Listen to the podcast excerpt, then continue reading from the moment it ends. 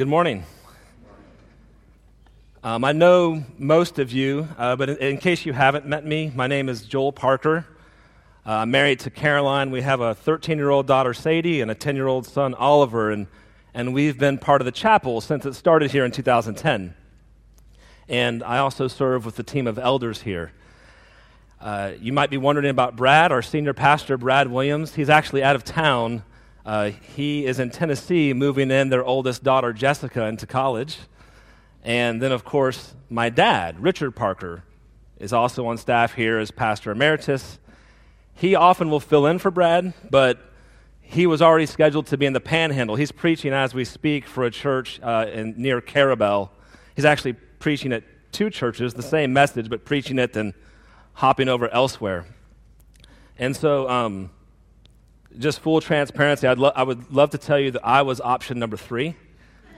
but in reality, uh, another person with pastoral experience who I won't name, but he, he may or may not have read the call to worship. He, he was actually given the opportunity to preach, um, but he had prior commitments leading up to today. So I basically said, if I'm option four, I'll do it if you build me a platform. Then that'll. No, actually, I'm, I'm going to try not to trip. This was there's a surprise each week here. Okay, um, but you know, jokes aside, I actually am eager to preach a sermon. I've, I've never preached a full sermon before. Several, several of you have told me you've been praying for me, which I love that. That's part of what it means to be in the church. And in some ways, the sermon I'll preach is a reflection on ways you all have preached to me in your lives, even in conversations I've had with some of you about this passage. So let's actually take a moment to pray together before we open up the text. Father, thank you that when we gather like this, we know that you are delighted. We know that you're with us. I just admit to you uh, that I have some trepidation about trying to clearly communicate what you have inspired. But thank you that I'm communicating to friends and thank you that all of the power comes from your scriptures that your spirit has inspired. And I pray that your spirit would divide truth even, even as I aim to unfold what I think is here. I pray that anything that is true and honoring to you would take root. And if anything I say is ultimately unhelpful or even not accurate, that you would cause that to fall away.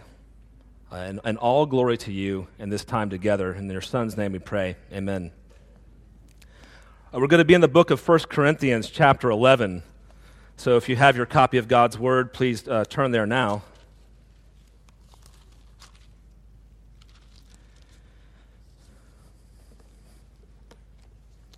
We're going to zero in on verses 27 through 32. Uh, but just to kind of paint a big picture as we, as we come in into the middle of, of the Apostle Paul's thought process here, uh, part of what I hope we take away from this text is that the Lord's Supper nourishes us and encourages us, and in fact is one of the primary means the Lord has ordained to bring us safely home to Him. That, w- that was even referenced in, in, the song, Let Us Love and Sing and, wo- and Wonder, that we'll, he'll bring, we'll be brought safely to God. And what's challenging about these verses is that some of the ways in which the Lord uses the supper to do that is through spirit inspired discernment and through fatherly discipline. Those aren't, you know, discernment and discipline are not always the first, you know, words that pop into our mind when we think about the Lord's Supper. And certainly that's not all that's going on in the Lord's Supper, but it is, it is part of it. And so, uh, to get the full flow of the thought, I'm actually going to start reading several verses back in verse 17. So, this is chapter 11 of 1 Corinthians, verse 17. I'll read through 32. But in the following instructions, I do not commend you.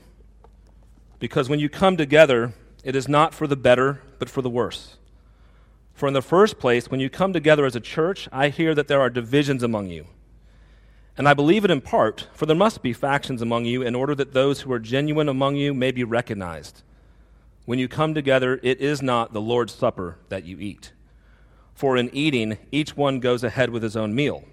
One gets hungry, another gets drunk. What? Do you not have houses to eat and drink in? Or do you despise the church of God and humiliate those who have nothing? What shall I say to you? Shall I commend you in this? No. I will not. For I received from the Lord what I also, also delivered to you that the Lord Jesus, on the night when he was betrayed, took bread, and when he had given thanks, he broke it and said, This is my body, which is for you. Do this in remembrance of me. In the same way, also, he took the cup after supper, saying, This cup is the new covenant in my blood. Do this as often as you drink it in remembrance of me. For as often as you eat this bread and drink the cup, you proclaim the Lord's death until he comes. Whoever, therefore, eats the bread or drinks the cup of the Lord in an unworthy manner will be guilty concerning the body and blood of the Lord. Let a person examine himself then, and so eat of the bread and drink of the cup. For anyone who eats and drinks without discerning the body eats and drinks judgment on himself. That is why many of you are weak and ill, and some have died. But if we judged ourselves truly, we would not be judged. But when we are judged by the Lord, we are disciplined so that we may not be condemned along with the world. One of the things John Calvin points out in his commentary on these verses is that um, in verse 27, which is our first point of focus when Paul writes uh, about warning them about drinking and eating in an unworthy manner, that what Paul is doing is he's expanding from the specific to the general. In other words, he's, Paul is rebuking the Corinthians for a particular circumstance, a very specific way in which they are seriously sinning He's, he's challenging them on that, he's rebuking them on that, but then he uses that as an occasion to springboard into a broader category of basically, there, are various ways that we could take the supper in an unworthy manner. But to kind of get our bearings, just a brief review on what is it that was specifically happening in the Corinthian church. Well, we read about it in verses 17 through 22. And it's actually shocking what they're doing. You know, the very supper that's meant to celebrate salvation and union with Christ and union with each other has been turned into sort of an odd, almost unholy, you know, pre-gaming for like a, a pagan party that's to come later. And really what was going on is at this stage in the Roman Empire, Sunday, the Lord's Day, was not a day of rest. That wouldn't happen until a few hundred years later under Constantine. It was a typical work day in Corinth. But yet, those first Christians committed themselves to setting aside the Lord's Day to celebrate the, re- the resurrection. But you can imagine with the different sort of social stratus that were in, in the church, what this would mean is that if you were lower class or had a job where you were obligated to uh, report to somebody else all day long, or perhaps even if you were a slave, you couldn't join the assembly till the evening time. Whereas if you were not living hand to mouth, if you had resources, you had the ability to show up early with your resources, with your food and your drink. And so, what these Corinthians were doing were actually not waiting on one another, starting to become gluttonous, and even to the point of getting drunk. It, and so this is so abhorrent to Paul that what he, what he says is this isn't even the Lord's Supper. Like it would have been better if you just stayed at home. So he's very much calling them back to the basics and the fundamentals when he starts in verses 23 through 26 to just remind them remember what the Lord said this is about. And uh, as I said, we're, we're mostly going to drill down in verses 27 through 32, but in order to understand what it means to take it in an unworthy manner, it is helpful to just refresh ourselves on even what Paul records in verses 23 through 26. So, just a few things I want to point out about what the Lord's Supper, in fact, represents. Well, most wondrously, it, it represents salvation. It specifically, Jesus' body given for us and his blood poured out for the forgiveness of sins. That, that shouts that there's salvation for anybody who would repent and turn from their sins and trust alone in Christ for salvation. That's one of the reasons it's considered a, a, celebration. And even in the notion of Jesus giving his body, I mean, that, that could be a whole other sermon on the meaning of the incarnation. But, but I'll just say this uh, the way Hebrews puts it is that Jesus had to be made like his brothers in every respect. And, and that is because you and I, in each of us, each person, is made in God's image, but we have all in our own specific ways rebelled against God's right, rule, and authority in our lives. And because God is perfectly good, perfectly just, and full of light, he cannot have, you know, uninterrupted fellowship with darkness. But the good news is that God is also infinitely loving and gracious, which is why he did not hold back his only son and sent Jesus to live in the flesh. You know, he, he could have teleported Jesus, right? But why, why didn't he do that? Why did Jesus take on flesh? Well, because a righteous God demands from the people he's created perfect obedience to his law, and none of us can do that on our own. So Jesus came as our substitute as our representative on our behalf. He took on flesh, walked among us, didn't sin once. And, and that's credited to our account if we come to him in faith. Martin Luther called it the great exchange that our sins are put on Jesus' shoulders, his righteousness is put on us. So he was righteous for us. He, he wasn't just a good example, he was actually filling the law on behalf of humanity. And of course, the, the, the, the, uh, the cup, shedding of, of uh, the shedding of blood, that's because sin requires an atonement, it requires an, a, a payment. The, the notion of propitiation that we see in Hebrews is that God has a good and correct wrath that must be satisfied, but he's pleased to have that wrath satisfied by, in the words of Isaiah, crushing his son. He was crushed for our iniquities. All of this is wrapped up in what is involved in the Lord's Supper. Jesus gave his body, he lived for us, he died for us, he shed his blood. He also conquered the grave. Um, there's also uh, important notions of what it means, uh, the new covenant. I'll, I'll just say if you want to update yourself on the new covenant later this week, read back to back two chapters. Um, you can read in the Old Testament, Exodus chapter 12 about the Passover. And then you can pivot and read Hebrews chapters, chapters 8. Uh, there's a section within chapter 8 if you match those together, I think you'll see the flow of how the Passover, uh, the Passover meal foreshadowed the Lord's Supper and how the Lord's Supper inaugurated the new covenant.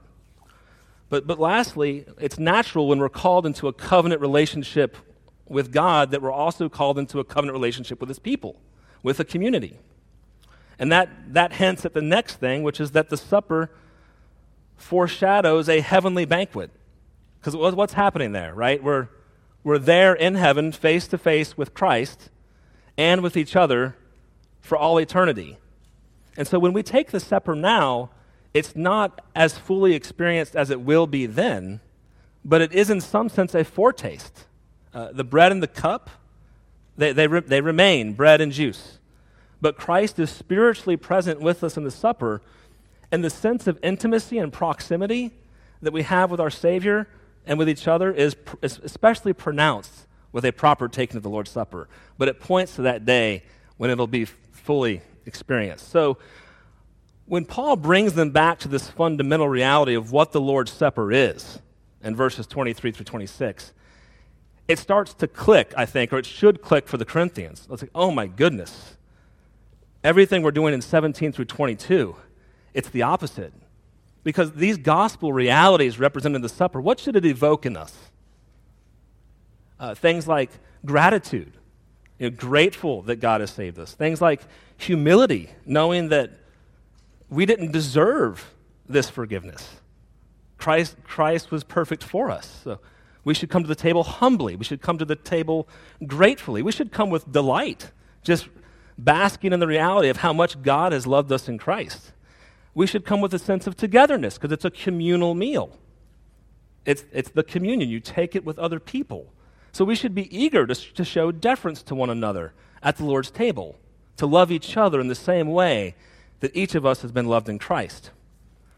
But th- they were not doing that. And so Paul then says in verse 27 Whoever therefore eats the bread or drinks of the cup of the Lord in an unworthy manner will be guilty concerning the body and blood of the Lord.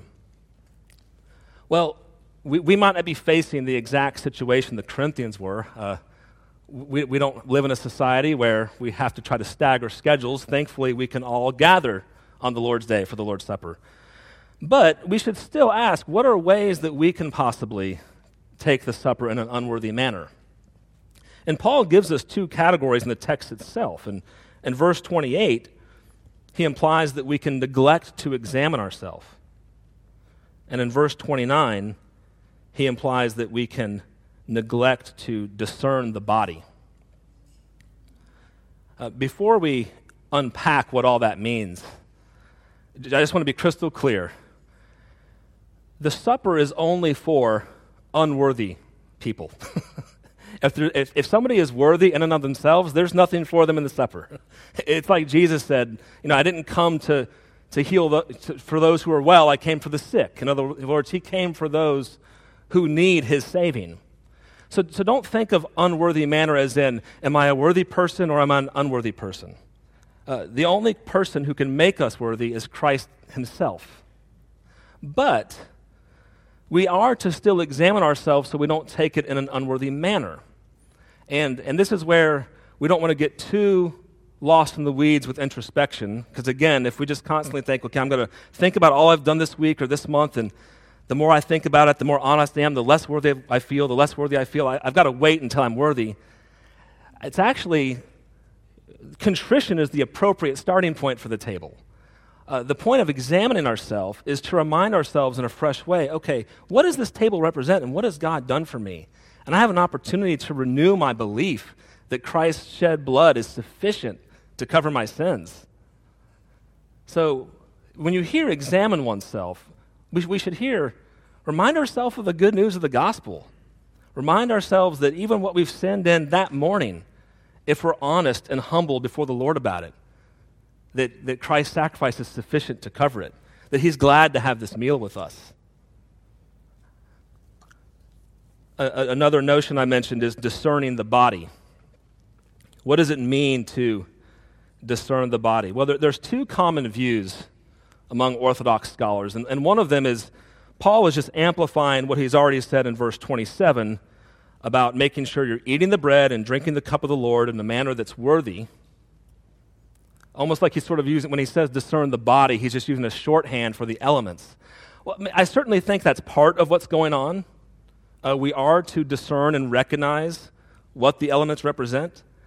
But I, but I actually think the second view gives a fuller picture of, of what I personally think Paul is getting at, which is that to discern the body includes recognizing the church and, and there's a few reasons I think that. Um, one of them is actually linguistic. If you look at this paragraph in verses 27 through 32, there's a, there's a handful of times that the, the body and the blood, or, or the bread and the cup, or eating and drinking are mentioned together. The only time any one of those is mentioned in isolation is right here in the middle of verse 29 when it says, without discerning the body. Paul very easily could have said, without discerning the body and the blood he also does not use the preposition of the Lord the way he did in verse 27. That's not necessarily a strong argument, but I, I, I, think it's part of it. I think the stronger argument is if you cast back to chapter 10 in, in 1 Corinthians. Chapter 10, that whole chapter is about idolatry and food offered to idols. And in verses 16 and 17, Paul almost seems to have a digression, like he goes on a rabbit trail in the middle of chapter 10. So I'll read verses 16 and 17 now. The cup of blessing that we bless, is it not a participation in the blood of Christ? The bread that we break, is it not a participation in the body of Christ? Because there is one bread, we who are many are one body, for we all partake of the one bread. So, does the bread represent Christ's body? Well, yes, it definitely does. Does it also represent the body of Christ in the sense of the church? I, think that's exactly how Paul just interpreted it in verse 17 that the one loaf represents we, the, the many of us who are part of one body. Just one other verse I'll show you. If you go two chapters forward to chapter 12, in verse 27 of chapter 12, Paul writes, Now you are the body of Christ and individually members of it. I think maybe this is a helpful way to understand it. You know how, in the context of divorce, Jesus says, uh, What God has joined together, let not man separate? I'm, I'm going to borrow that when it comes to Christ and his body. You can't really think about Christ without thinking about the body whom he purchased with his blood. And you can't really think about God's people, the church, without thinking about Christ, who is the head. So I think part of what we are called to discern and recognize in the supper is simultaneously vertical and horizontal. Uh, that we are to, to be aware of the Lord Himself and what the supper represents, but we are also to discern each other, to be cognizant of this as an opportunity to experience community and show love and affection for one another. Uh, what Paul says in verse 27 of chapter 11 is that when we do this in an unworthy manner, we're guilty concerning the body and the blood. What I simply think that means, and let me just back up for a minute. Paul is writing to Christians here. Uh, we know that because in chapter 1, in his greeting, I'll just read it to you. He addresses them as the church of God that is in Corinth to those sanctified in Christ Jesus, called to be saints. And in this section of the letter, he's talking about when they gather as a church. So he's addressing primarily Christians in this passage. I, I, I read one interpretation that uh, I, I ultimately don't agree with, but it basically said to be guilty of the body and blood because guilt carries that legal forensic nature to it is to, in a new way, become liable for the death of Christ in much the same way that the first people who executed him were liable. I, actually don't think that's helpful, and I was kind of comforted when I called Brad, I called Dad, and they were like, no, no, we, have, we agree with you. We, we don't think that's right. Um, we know from Romans there's no condemnation for those who are in Christ. It would almost, if we were to become liable again for Jesus' death, that, that would seem to suggest we are condemned again.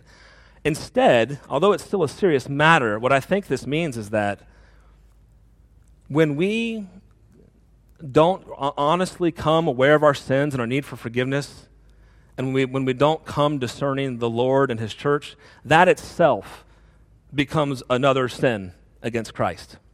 So it's still very serious. It's, it's dishonoring Christ. We don't want to do it. that would not be the proper, loving, obedient response to our Savior. But that judgment is not a final judgment, and we'll get to that momentarily, but you already saw in verse 32 that part of the whole thrust of this paragraph is that the judgment and the discipline for the Lord when we misstep in these ways is actually designed by Him so that we will not be condemned with the world. So, so we'll get to that more in, in a moment.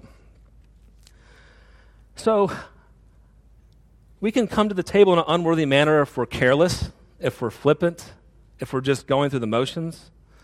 I also think, um, with the idea of being aware of each other, I just want to share a story briefly because it was super instructive for me. Uh, there's a friend of mine that uh, we, we got into a very, un- for us, is a very unusual, sharp disagreement that kind of came out of left field. In fact, in the aftermath, I think we both said, where I was coming at with what was going on in my thinking and where you were coming at, like, we're, we're responsible for this, but it seemed like Satan also was um, eager to cause some division. But we had this sharp disagreement. It really kind of left my head spinning. And a few days from that, we were supposed to, with the church, take the Lord's Supper together. And the next day, my friend left me a, a voice message. And he, it basically indicated look, I really regret the way this conversation went. And I will totally respect your space if you need time to chew on it. But if at all possible, I'd love to resolve this and try to work this out with you because I want to be able to take the Lord's Supper with a clear conscience this Sunday. And, you know, I had been feeling quite defensive up until that point, and then the Spirit really convicted me when I got that message. Because I was like, I'm, I'm not going to talk to this person for at least a week, you know. I was like, that's not at all Christ like or how I want to be treated. And so, by God's grace, we had a great conversation. We acknowledged the things we regretted. We acknowledged where we misstepped. We forgave each other. And it made, for me, and probably for my friend, uh, it made the Lord's Supper that week sweeter. you know, it's, um, so we're taking the Lord's Supper two weeks from today on September 4th. If you're not out of town or you can be here, uh, please plan to be here. If I would encourage you, I'd encourage myself, all of us, if there's any kind of unresolved bitterness that you might have with a brother or sister in the church, or, or even somebody within your own household. Uh, seek to be at peace about that. You know, I'm, I'm not suggesting that you can't take the supper if that's not resolved, but like Paul says elsewhere, as much as it depends on you, if it's possible, be at peace with all men. I would, I would encourage you to seek to, to be restored so that your, experience of the Lord's Supper will be sweeter.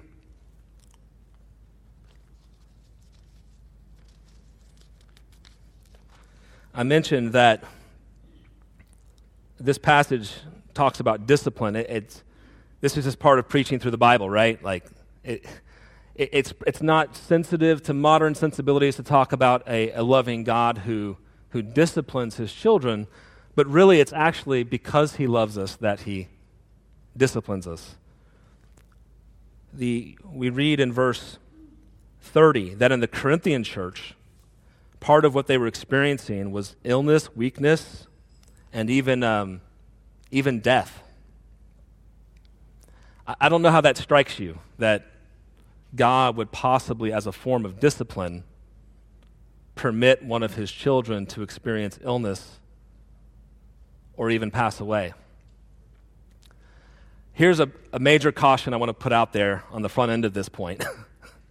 this is not a call for us who don't have God's perspective to try to speculate as to when others, or perhaps even ourselves, if we know the reason why we're going through a certain hardship.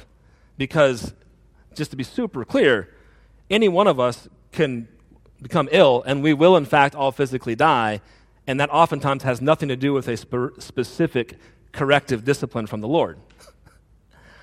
but yet, I do think God wants us to be aware that He is within His rights to do this. And part of the whole emphasis of this passage is that we can unnecessarily bring on unwelcome, difficult discipline from the Lord. We'll still be his child. He'll still use the discipline for our good, but I don't know about you. I don't want to unnecessarily go through discipline if I don't have to. Um, and the answer to that is really the self examination, which he, which he drills down into further in verse 31 when he says, But if we judged ourselves truly, we would not be judged. I think Paul is just explaining there further. If we come honestly to the table in repentance, corrective discipline from the Lord in that context will not be needed. The point of the discipline is to grab us by the collar and put us on the right path and to lead us to repentance. If we are genuinely repentant, uh, the, way, the way Calvin put it is that we're not, it's not like we're paying God, we're not compensating Him. That's, it's not like we're doing our penance by, being, by feeling bad. But if we're genuinely repentant, it wards off the need for fatherly discipline.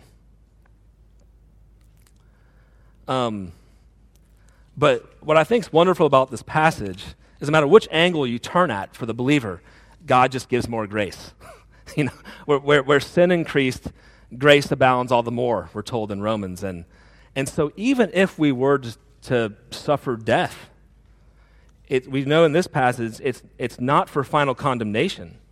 It's uh, so we won't be condemned along with the world. I'm just going to read to you something that John Piper wrote. He, he pastored Bethlehem Baptist Church for a few decades and established the Desiring God ministry. But many years ago, he wrote this in a meditation on this passage. He said, Even the death of saints, which is discipline and judgment, is not condemnation, but salvation. God is taking this sinning saint because he loves him so much he will not let him go on in sin. This is our solid encouragement. What it says to all of us is this We do not need to be certain whether the time of our death is owing to our sinning, or to the devil's cruelty, or to God's other wise purposes. What we need is the deep assurance that even if my dying is owing to my own folly and sin, I can rest peacefully in the love of God. At such a moment, these words will be precious beyond measure. We are disciplined by the Lord so that we will not be condemned. So, God's love for us is so fierce that for those who are in Christ, He customizes for each of us whatever we need to be kept from ruining our lives through persistent sin or, or dishonoring His name. If you uh, turn over to the book of Hebrews, chapter 12, uh, th- this colors out the picture for us even more about the nature of God's discipline for those he loves.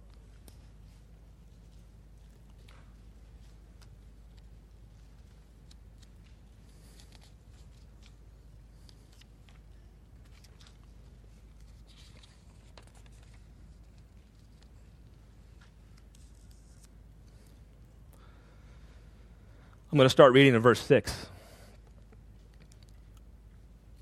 For the, for the Lord disciplines the one he loves and chastises every son whom he receives. It is for discipline that you have to endure. God is treating you as sons. For what son is there whom his father does not discipline? If you are left without discipline, in which all have participated, then you are illegitimate children and not sons. Besides this, we have had earthly fathers who disciplined us, and we respected them. Shall we not much more be subject to the Father of spirits and live? For they disciplined us for a short time as it seemed best to them, but he disciplines us for our good, that we may share his holiness. For the moment, all discipline seems painful rather than pleasant, but later it yields the peaceful fruit of righteousness to those who have been trained by it. And so, going back to, to 1 Corinthians, I, we should also note that uh, the Greek word in verse 32 for condemned uh, refers to the condemnation of the lost, whereas the, the cousin word, but a different word in verse 29 for judgment, who, you know, who, the person who drinks judgment on himself, that word for judgment means chastisement or instruction or education. So, so the judgment in view here is in order to further train us and equip us, not to finally condemn us. Our chapel life group went through 1 Corinthians this last year, and uh, we, I, one of the tools I used was this book written by a pastor in England named Andrew Wilson, and he gave this five directional paradigm that I thought was a great sort of synopsis of the posture we take to the Lord's Supper. He basically says we need to first look up. In other words, we, we take bread, we give thanks, and prayerful thanks, we look up to God, we thank Him for what He's done for us in Christ. We need to also look back because Jesus said, Do this in remembrance of me, and that's an active calling to mind, a, a, deliberate meditation on the things we've been considering this morning, all that his body given and shed blood signify for us. So we look back on that. We also look forward because, you know, as it says in uh, 1 Corinthians 11, 26, uh, verse 26, you proclaim the Lord's death until he comes. So this, this supper we have that's a foreshadowing points to that greater even more celebratory day when we feast eternally, forever. So we look forward to that. We also uh, look within, and by that he means the kind of self examination we've been talking about a fresh reckoning of our sins, coming to God honestly, asking for forgiveness, and believing truly that He has made provision for our sins.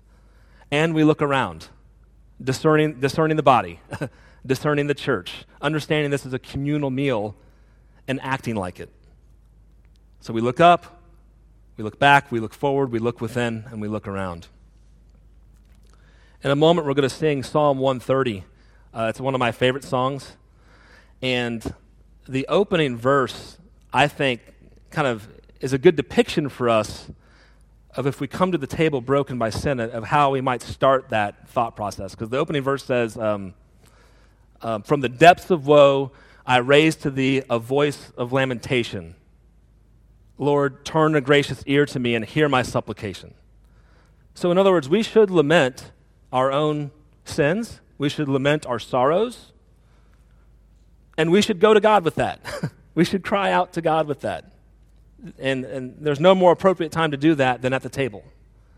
But we ask God to, to turn a gracious ear to us because He is gracious and promises to be so. And then the next line, the songwriter adds, um, If thou iniquities dost mark, uh, thy secret sins and misdeeds dark. It's kind of old English, but what does that mean? Well, in other words, if God was to deal with us and treat us on the basis of Him keeping a record and, and marking down everything we've done that's wrong, if he, if he took into account every iniquity, every misdeed that we did privately in the dark or whatever, the rhetorical question is the, the next part who can stand before thee? if, that, if that's how God dealt with us, who can stand before him? Nobody. But then as you move through the verses in the song, it starts referencing how Christ's grace avails for all of us and that there's so much hope in the gospel. And so, in some ways, the posture we take to the Lord's Supper is a paradigm for the entire Christian life. We are to regularly be preaching the gospel to ourselves and to each other. We're to be understand, understand that we are, we are not our own, that we are bought, through, for, uh, by, we were bought with a price, we belong to our Heavenly Father, and that we've been placed into a community. And so I hope that uh, as we take the supper on September 4th and at future times, that, that, that, that this teaching will be helpful for you. It was helpful for me to prepare it. So I'm just going to close with a brief word of prayer before the musicians come up.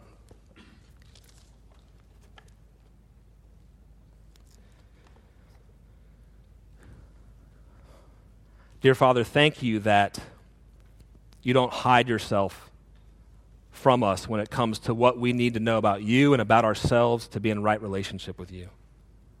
Thank you that you did not withhold your son.